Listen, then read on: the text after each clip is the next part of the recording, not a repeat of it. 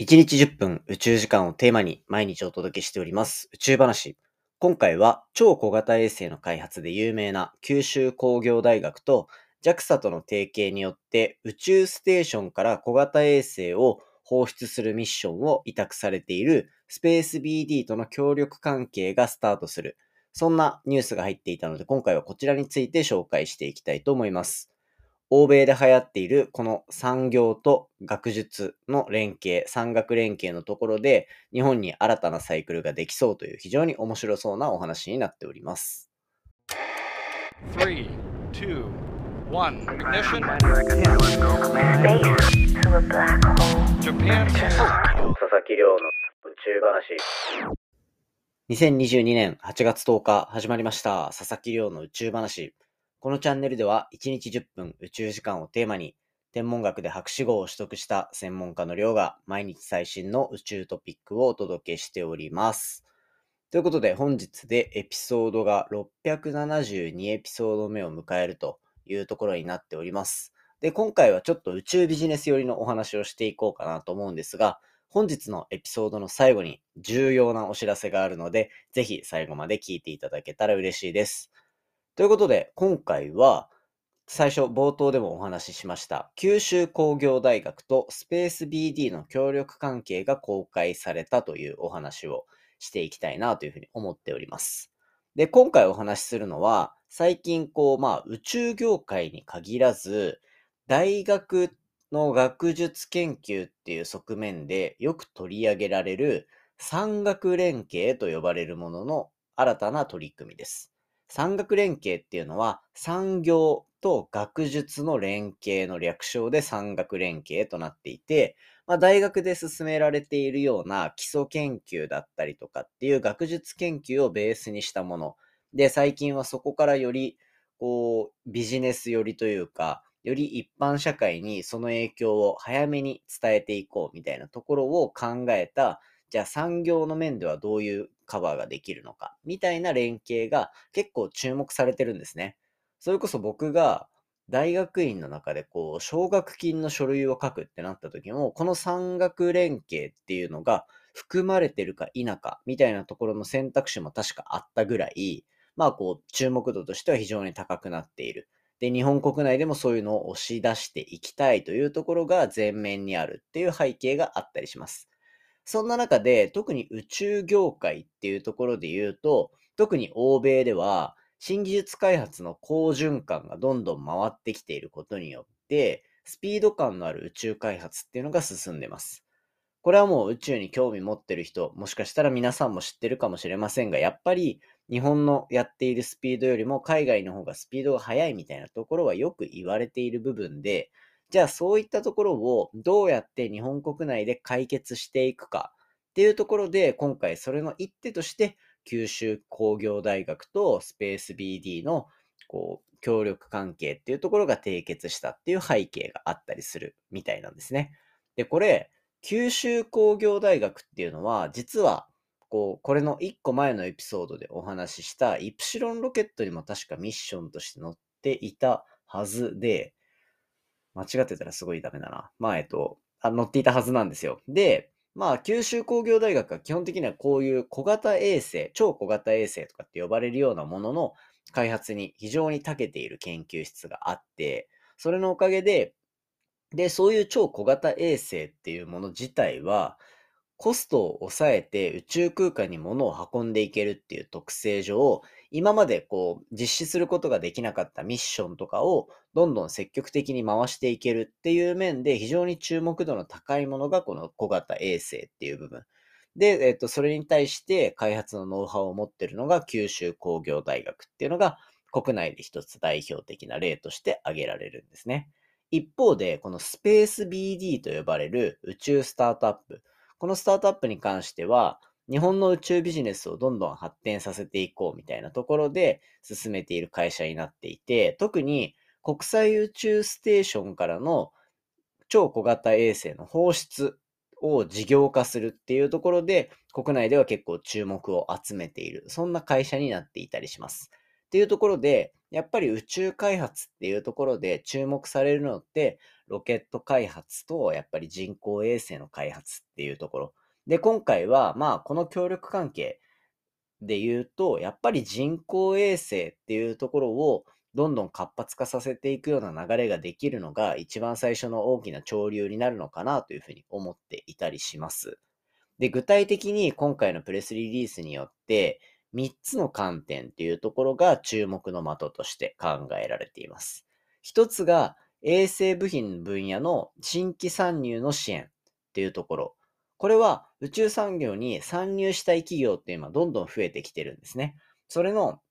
まあ、技術コンサルティングだったり、試験設備っていうところをこうどう使っていくかっていうところで、こう、九州工業大学も含めて、どんどん共同研究っていうのを進めていきましょうみたいなところで、企業側の研究開発っていうのを加速させていくっていうような役割を担っていくと。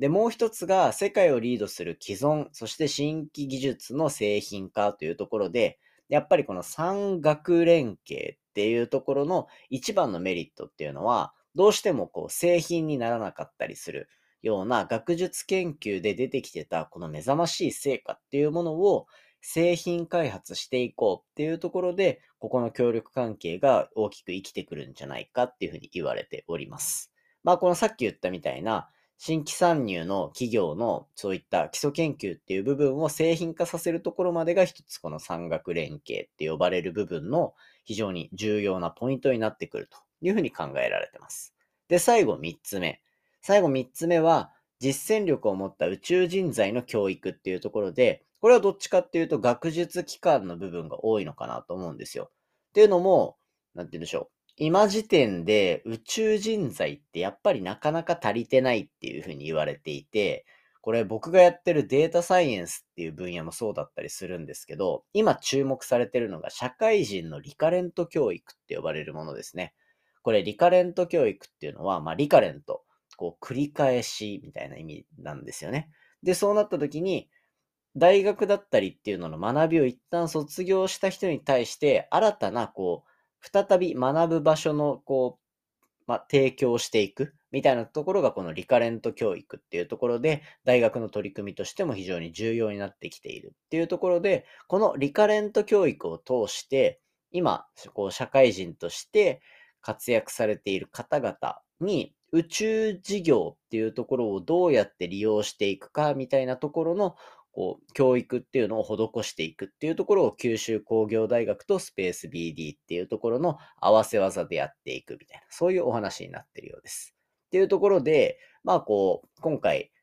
日本の宇宙スタートアップと日本の宇宙開発をリードしている大学との産学連携っていうところがスタートしていたというところになっているので、今後、ここを軸に新たな宇宙、例えば宇宙産業に入ってくる企業っていうのが現れたり、あとはそこの取り組みの中から新たな人材が出てきたりとか、製品が出てきたりとか、そういったところ、どんどん出てくるんじゃないかなと非常に期待できる部分だと思っているので、これからもね、この軸で何か出てくる部分があったら、どんどんどんどん紹介していけたらというふうに思っております。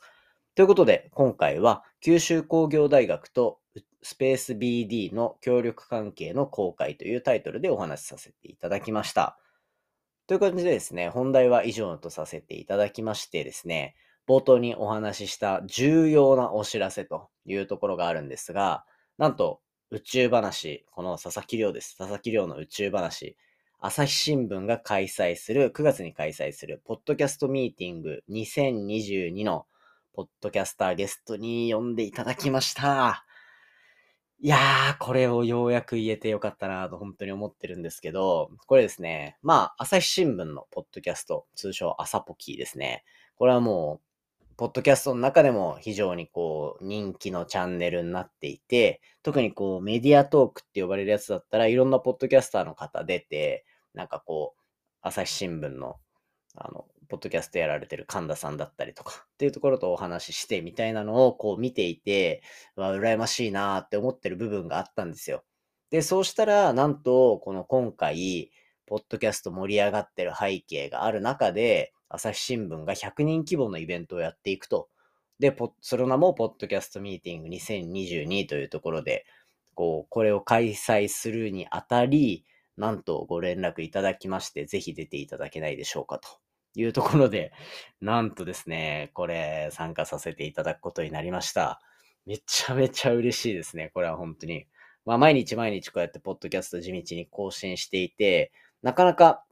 なんて言うんでしょうね。どういうところで、あの、聞いてもらってるかとか、まあわかる部分はあるものの、やっぱこうやってイベントに呼んでもらえるみたいなところっていうのは、なんか一つ頑張ってきてよかったなって本当に思える部分だなと思いました。で、やっぱり、あとは僕自身がやっぱ一人でやってると、どうしても交流の場とかを設けられないっていうのもちょっと課題として思っていたので、そういったところで、まあ今回こうやってイベントに呼んでいただく。しかもこう、リアルイベントで100名の方にも来ていただけるっていうところなので、そこでこう、今、リスナーの方とか、もうこの聞いてるあなたと、その場でお会いできたら非常に嬉しいなというふうに思っていたりします。ただですね、これ多分朝日新聞のチャンネル非常に人気だったりするので、これがですね、抽選で100名とかになってしまうんじゃないかと思うんですね。なので、もし興味がある方はぜひあのその抽選申し込んでいただけたらと思います。で、これ詳細はまあどんどんどんどん随時公開されてってるわけなんですが、とりあえず開催日時ですね。開催日時が、と来月9月の23日の金曜日、祝日に実施されるというところになっていて、場所は、えっ、ー、と、あれですね。あ、忘れちゃった。あ、築地だ。築地にある、あの、朝日新聞の、と、ところで実施されるというところになっているので、これはぜひ皆さんにも応募して、あの、会いに来ていただけたら非常に嬉しいなと思ってます。こうやってね、ポッドキャストどんどん盛り上がってる中で、こういうイベントも今後どんどん出てくるというところがあるようなので、そういったところには、なるべく呼んでもらえるような、そんな最高のチャンネルにしていきたいと思ってるので、皆さんもぜひ引き続き応援よろしくお願いいたします。どういう感じで登壇するかとか、そういったところはですね、またおいおい紹介していければと思ってるんですが、とにかく9月23日の金曜日祝日ですね、開催される朝日新聞主催のポッドキャストミーティング2022、ポッドキャスターゲストとして出演させていただくことになりましたので、ぜひ皆さん遊びに来てください。概要欄にリンク詳細貼っておきます。ということで、今回の放送は以上とさせていただきます。今回の話も面白いなと思ったら、お手元の Spotify アプリでフォロー、そしてフォローボタンの横にあるレビューよろしくお願いいたします。番組の感想や宇宙に関する質問については、Twitter のハッシュタグ宇宙話、または Spotify アプリの Q&A コーナーからじゃんじゃんお寄せいただけたら嬉しいです。それではまた明日お会いしましょう。さようなら。